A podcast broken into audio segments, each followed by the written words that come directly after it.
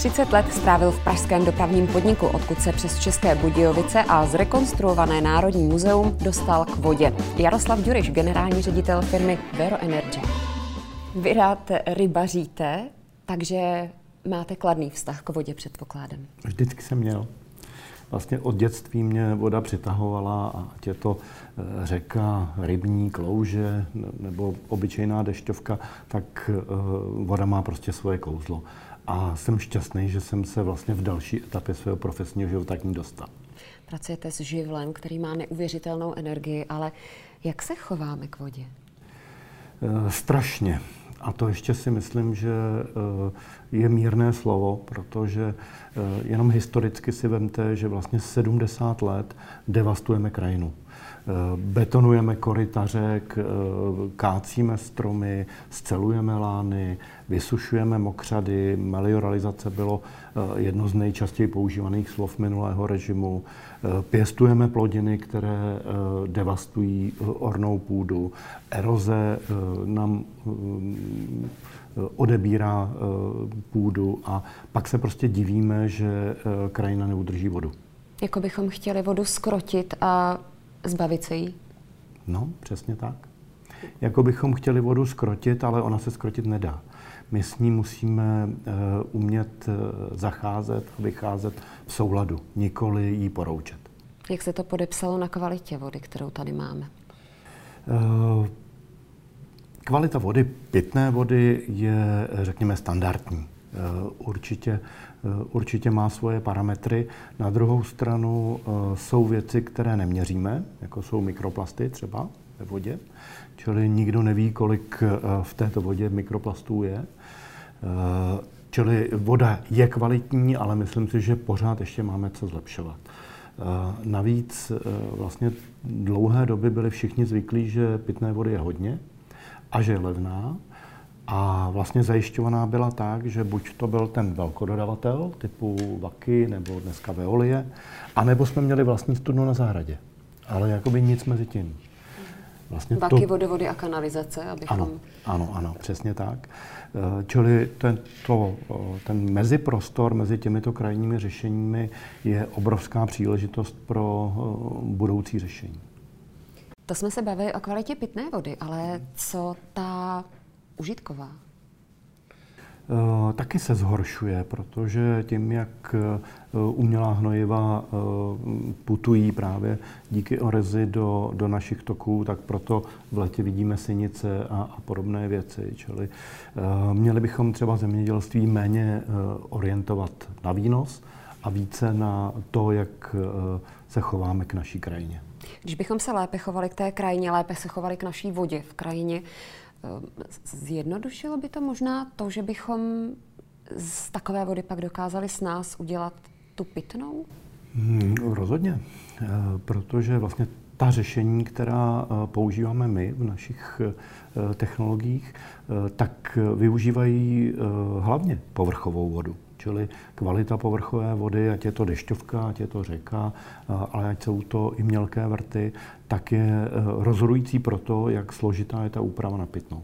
Co k tomu je potřeba? Jak složitá ta úprava je? No, chtěl jsem říct složitá, ale e, není to zas tak e, neřešitelná věc, protože dneska už těch technologií je celá řada.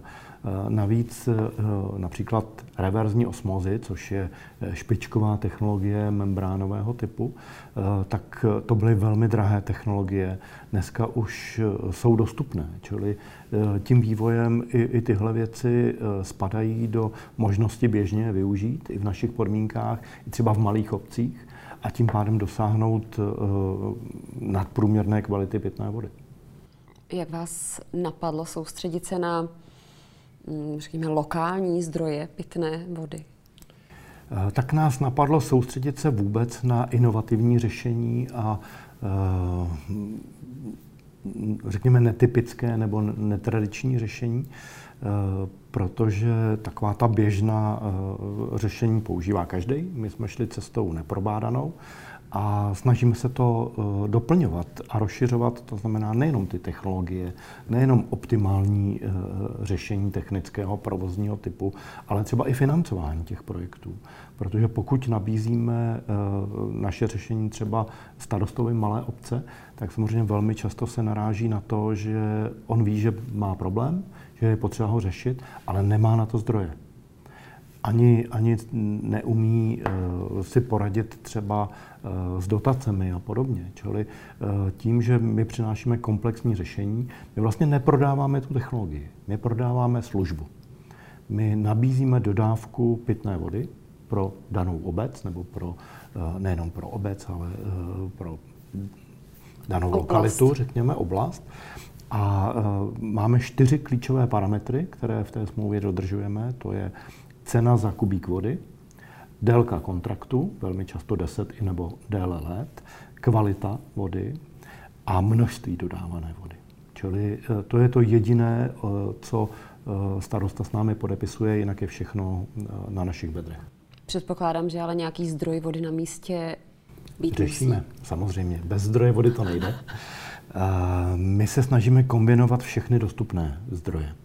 To znamená, je-li tam řeka, využíváme řeku jako teď v Jihlavě například, nebo v Bechyni, další, další eh, projekt, který dokončujeme. Eh, využíváme dešťovku, ale využíváme i mělké vrty, protože velmi často eh, ty vrty jsou třeba eh, desítky let hotové, jenom se nevyužívají, protože eh, obsahují eh, prvky třeba železomangan, což je nejčastější znečištění, a protože nebyly jednoduché technologie, jak to vyřešit, tak se ty vrty prostě nepoužívají. 40 let v Hodoníně třeba.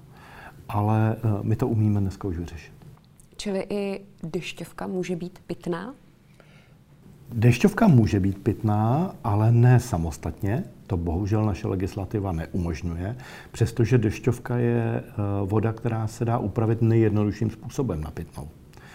Ale eh, v rámci eh, toho komplexního řešení, čili řekněme jednotlivých typů těch, které jsem zmiňoval, tak i z dešťovky se dá udělat pitná voda. Dělali jsme takovou předváděčku jednak pro, pro média, ale třeba i pro některé velvyslance, kde jsme vyráběli pitnou vodu z Vltavy. Napili se? Napili se. A nic jim nebylo? Nic jim nebylo. K tomu používáte chemii? Taky. Eh, ta, ta řešení eh, nejsou jednotvárná. Jak říkáme, není to lednička, kterou píchnete do zásuvky a ona už nějak funguje. Tahle řešení se konstruují na míru, to znamená podle dané vody, podle daného znečištění, a podobně. A e, používají se jak chemické filtry, tak například aktivní uhlí, ale třeba i pulzní čiřič, což je speciální věc. Je to český patent z 80. let minulého století, který se dlouhodobě nevyužíval, protože nebylo proč, vody bylo dost, ale dneska ho společně se společností Hutira využíváme v rámci našich řešení. V čem spočívá? Je to, je to mechanismus, mechanické řešení na oddělení hrubých nečistot eh, z eh, říční vody. Takže i české technologie pomáhají. Já jsem koukala, že spolupracujete třeba s lázněmi Bechyně, vojenskými lesy a statky nebo s rezortem Konopiště. To všichni potřebují to samé? Dá se říct. Eh, všechno se týká vodního hospodářství, všechno se týká eh, výroby pitné vody z povrchových zdrojů, ale následně i zpracování odpadní vody, to znamená eh, přečištění v nějaké čistírně odpadních vod a v dalším procesu, buď v sakování nebo využití té přečištěné odpadní vody, protože jak už jsem o tom hovořil, dneska ty technologie jsou na takové úrovni, že z čistiny odpadních vod v podstatě teče, jak říkáme, pstruhová voda. V tom se dají chovat pstruzy, nikdo nepozná, že to je odpadní voda. A samozřejmě s tou se dá dále pracovat v rámci třeba biotopů nebo podobně. V Lázních Bechyně pracujete s odpadní vodou? V Lázních Bechyně řešíme kompletní vodní hospodářství, to znamená od nalezení, identifikace, popsání historických vrtů, které tam byly a nevyužívaly se, přes povolení čerpání eh, řeky z Lužnice přes vedení retenční nádrže na dešťovku, čištění bazénů, ale třeba i zálivku v parku. Takže kompletně všecko. Mě to připomnělo, když jsem právě si o tom četla, uh, můj pobyt kdysi ve švýcarských lázních, velmi krátký, ale tam uh, přesně vodu, kterou využívali v bazénech, v lázních, tak s ní poté vytápěli některé prostory a ještě poté s ní vytápěli chodníky, protože to bylo horský, uh, horské místo, tak aby nemuseli uklízet sníh, když už ta voda ještě to teplo má. Takže tohle je ta cesta vodu využít opakovaně co nejvíc. Přesně tak. Přesně tak. Ono je to o selském rozumu my apelujeme na to, aby se využíval selský rozum, protože takových těch příkladů, proč něco nejde, proč e, nejsou dotace nebo není projektová příprava a další a další, e, to, to je jednoduchý e, tím cokoliv e, od, odsunout nebo, nebo stopnout. Ale jít tou cestou jednoduchých, chytrých, levných, dostupných řešení, to si myslíme, že, že je ta správná věc. Čili, eh, jak mluvíte o těch eh, příkladech ze Švýcarska, to je vlastně i to, eh, kudy jdeme my. Snažíme se pro danou lokalitu, pro daný projekt najít optimální technologii za optimální peníze s efektivním fungováním dlouhodobého provozu až po to financování. Vlastně všechny projekty, které děláme, tak mají tři základní parametry. Za prvé je to ekonomika, Čili ta naše řešení jsou levnější než dosavadní řešení. Eh, druhý eh, prvek je ekologie, čili naše řešení jsou šetrná k životnímu prostředí, protože vodu, kterou si vezmeme z přírody, zpracujeme ji, využijeme ji a vracíme ji do přírody v čistější podobě, než v jaký jsme ji vzali. A to třetí a v poslední době e, možná nejdůležitější parametr je nezávislost. Protože pokud eh, se situace s pitnou vodou vyvíjí tak, jak jsme ji v úvodu popsali, to znamená, že eh, se hůř upravuje, její míň, bude zdražovat, eh, navíc možná dojde i k některým omezením čerpání. To, to všechno může nastat, když bude suché období. Tak mít vlastní nezávislý zdroj je poklad. Na co z toho nejvíc slyší vaši partneři, klienti, řekněme starostové obcí nebo možná majitelé firm?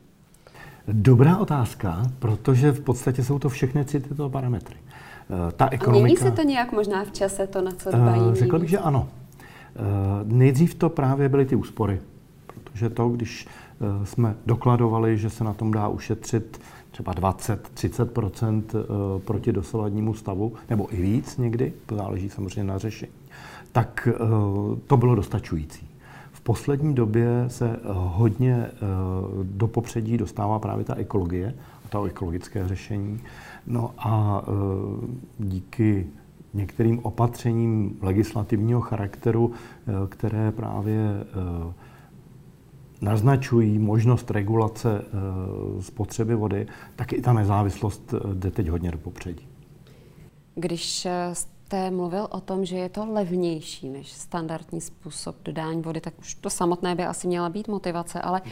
často ty obce jsou velmi limitované, co se týče zdrojů a většinou musí postavit chodník, silnici, takové ty základní, základní vybavenost té obce. Kde na to berou peníze? Genialita je v jednoduchosti. Protože eh, pokud chce pan starosta nejmenované malé obce řešit technologii, musí si ji vybrat, musí vysoutěžit, musí v tom rozpočtu mít, řeknu třeba 5 milionů na to, aby ji mohl zafinancovat. Eh, musí přesvědčit zastupitelstvo, aby eh, to společně odhlasovali. A další a další. A když už se to zrealizuje, musí mít někoho, kdo mu to bude provozovat.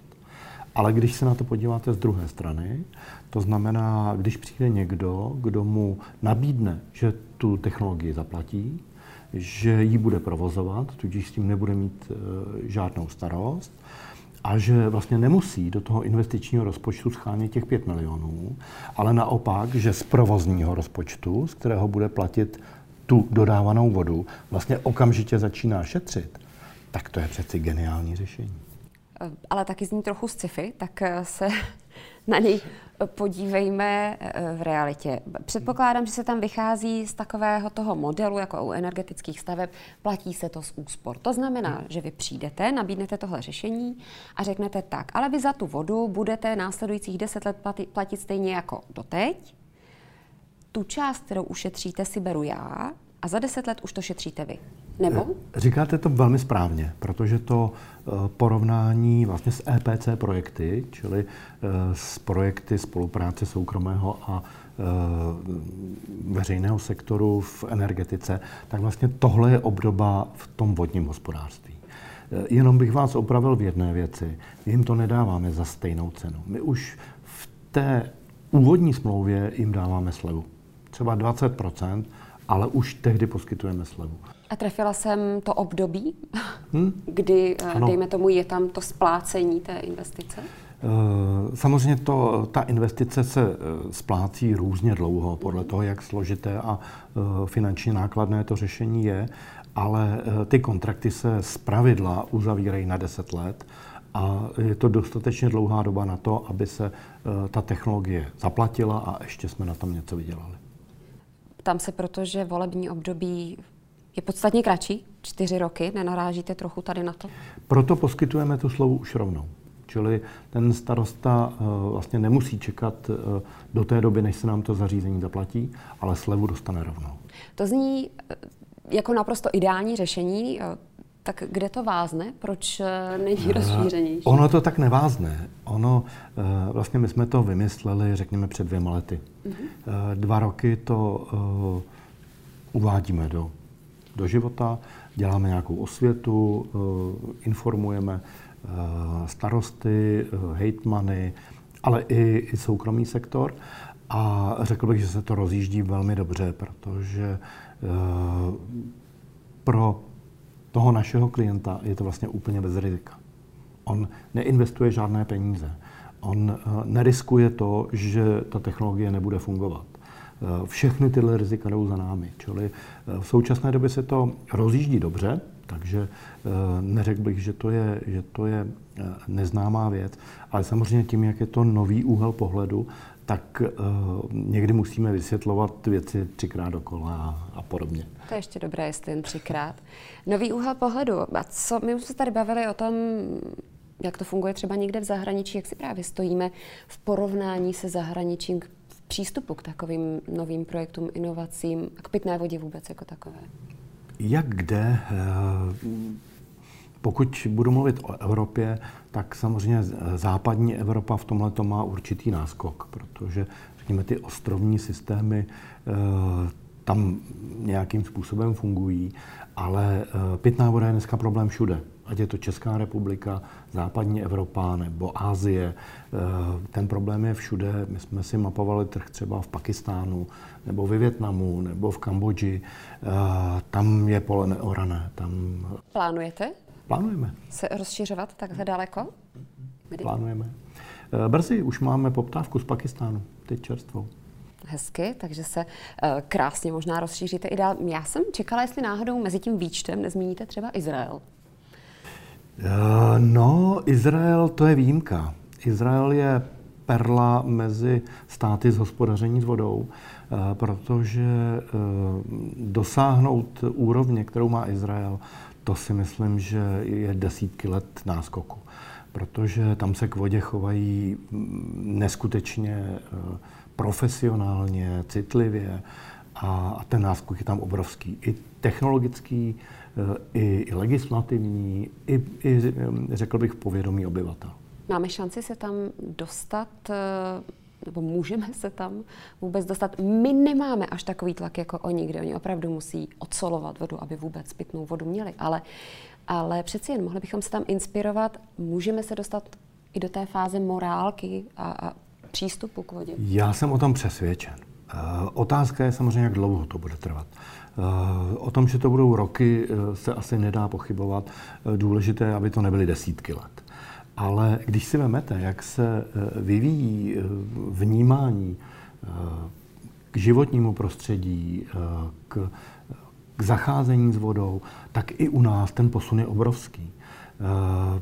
z mého dětství si pamatuju, že jsme ve škole malovali kouřící továrnu jako symbol prosperity země.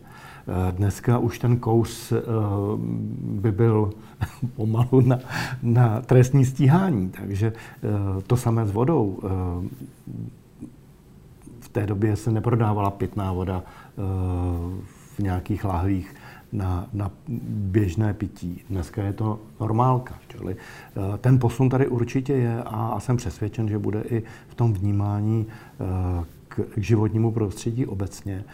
Ale Bohužel i legislativa tomu mnohdy eh, hází klacky pod nohy, protože preferujeme ekonomiku před ekologií a podobně. No.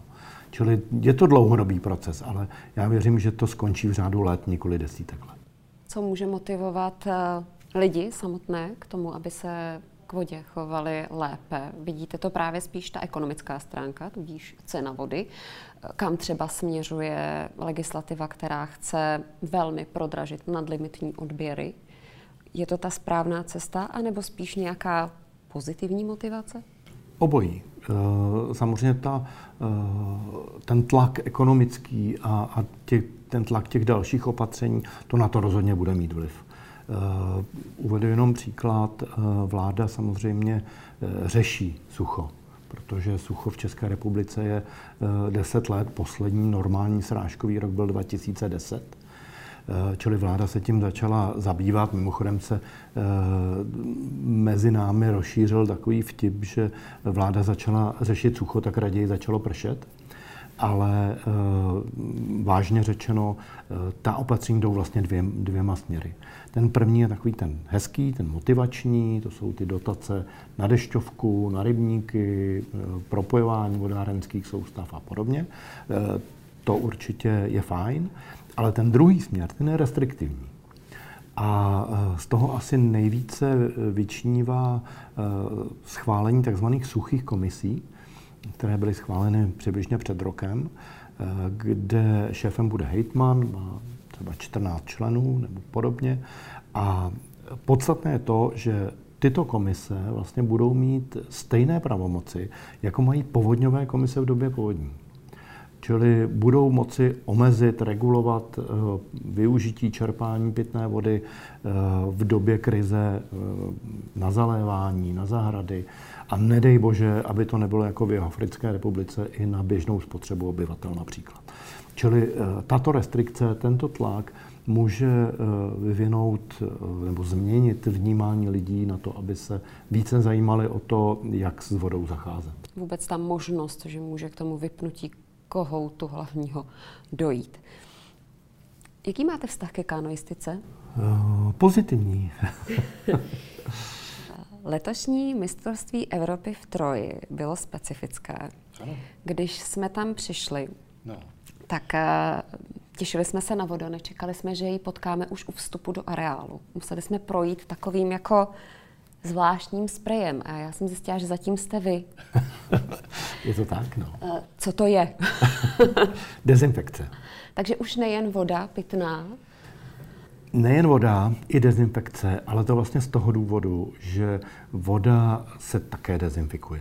Uh-huh. Uh, abych to zase uvedl do vážné polohy, uh, my používáme speciální chemii, takzvanou bezchlorovou dezinfekci nebo polymerovou dezinfekci. Eh, to je věc, kterou jsme využívali hlavně na úpravu eh, bazénových vod a podobně.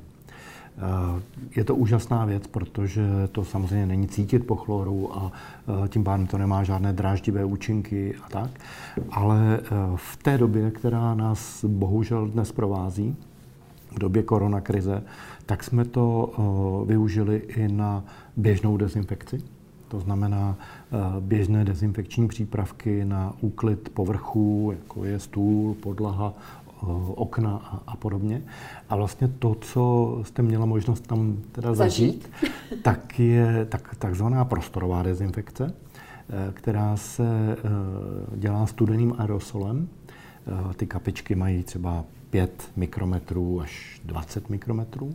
Eh, vlastně vytvoří se taková mlha, která si postupně sedá na ty dané předměty, v tomto případě na člověka, a vlastně dezinfikuje ho tak, aby, eh, aby to bylo jako vlastně po jakékoliv jiné dezinfekci. Výhoda toho je, že to je naprosto nezávadná věc, eh, jak pro lidi, pro zvířata, ale třeba i pro vzácné povrchy, jako jsou třeba historické objekty.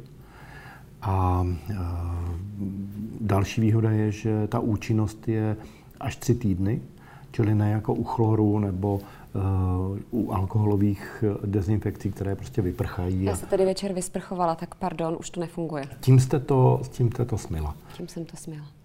Přesně tak. Takže každopádně eh, se ukázalo, že to, co máte zkušenost ze své hlavní činnosti, práce s vodou, tak se najednou uplatnila i někde jinde a honem jste po té příležitosti sahli. Dá se to tak říct, protože uh, ta možnost uh, se nabízela víceméně sama. Uh, konec konců vlastně i ty reference, co všechno jsme dělali, tak hovoří o tom, že ten zájem o to je. Uh, samozřejmě vychází to z toho, že pokud eh, uklízíte ten povrch eh, chlorovými nebo alkoholovými přípravky neustále opakovaně dokola, třeba třikrát denně, tak ten povrch začne degradovat. Čili... To bych vypadala kdybych se upravovala alkoholovými přípravky třikrát denně? Dá se to tak říct, ano.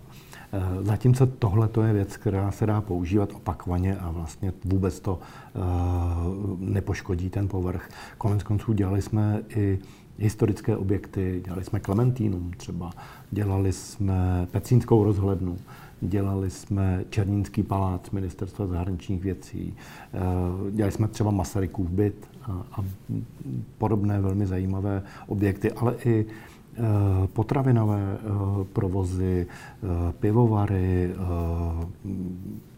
vinařské závody a samozřejmě velké množství škol, školek, hasičáren, obecních úřadů. Čili teď budeme procházet mlhou, abychom byli bezpeční. A je to jedna z variant. Je to jedna z variant, která je rychlá, relativně na podobných akcí, jako bylo mistrovství Evropy v kanalistice, prostě velmi jednoduše aplikovatelná. My jsme podobně uh, řešili i uh, třeba golfový turnaj v Berouně, kde bylo PGA. Eh, podle nás je to nejvýznamnější ženský turnaj v České republice v tomto roce. A podle toho, jak jsme tam s pány z klubu pak hovořili, tak mi děkovali, že vlastně ta akce se uskutečnila hlavně díky nám protože když eh, tu měli kontrolu z Mezinárodní golfové asociace, tak to, co je nejvíc zajímalo, byly právě opatření proti koronaviru. A díky tomu, že jim ukázali, jak to řešíme, čím to řešíme, jaké to má eh, parametry, tak vlastně eh, teprve souhlasili s tím, že se ten turnaj uskuteční, protože argumentovali, že 130 nejlepších golfistek světa nepošlou nikam, kde je jakékoliv riziko. Takže za nás je to velmi, velmi zajímavá metoda, šetrná metoda a dá se to použít v podstatě všude, kanceláře, eh, haly, eh, sportovní eh, objekty, fincetra, ale třeba i dětská hřiště venku. Funguje to i na, na venkovní na venkovní prostory. No tak hlavně by vás to úplně neodtáhlo od té vody. Ne, ne, ne. Tohle to říkáme našim zaměstnancům. Hlavně je voda. Říká Jaroslav Juriš. Díky. Já děkuji za pozvání.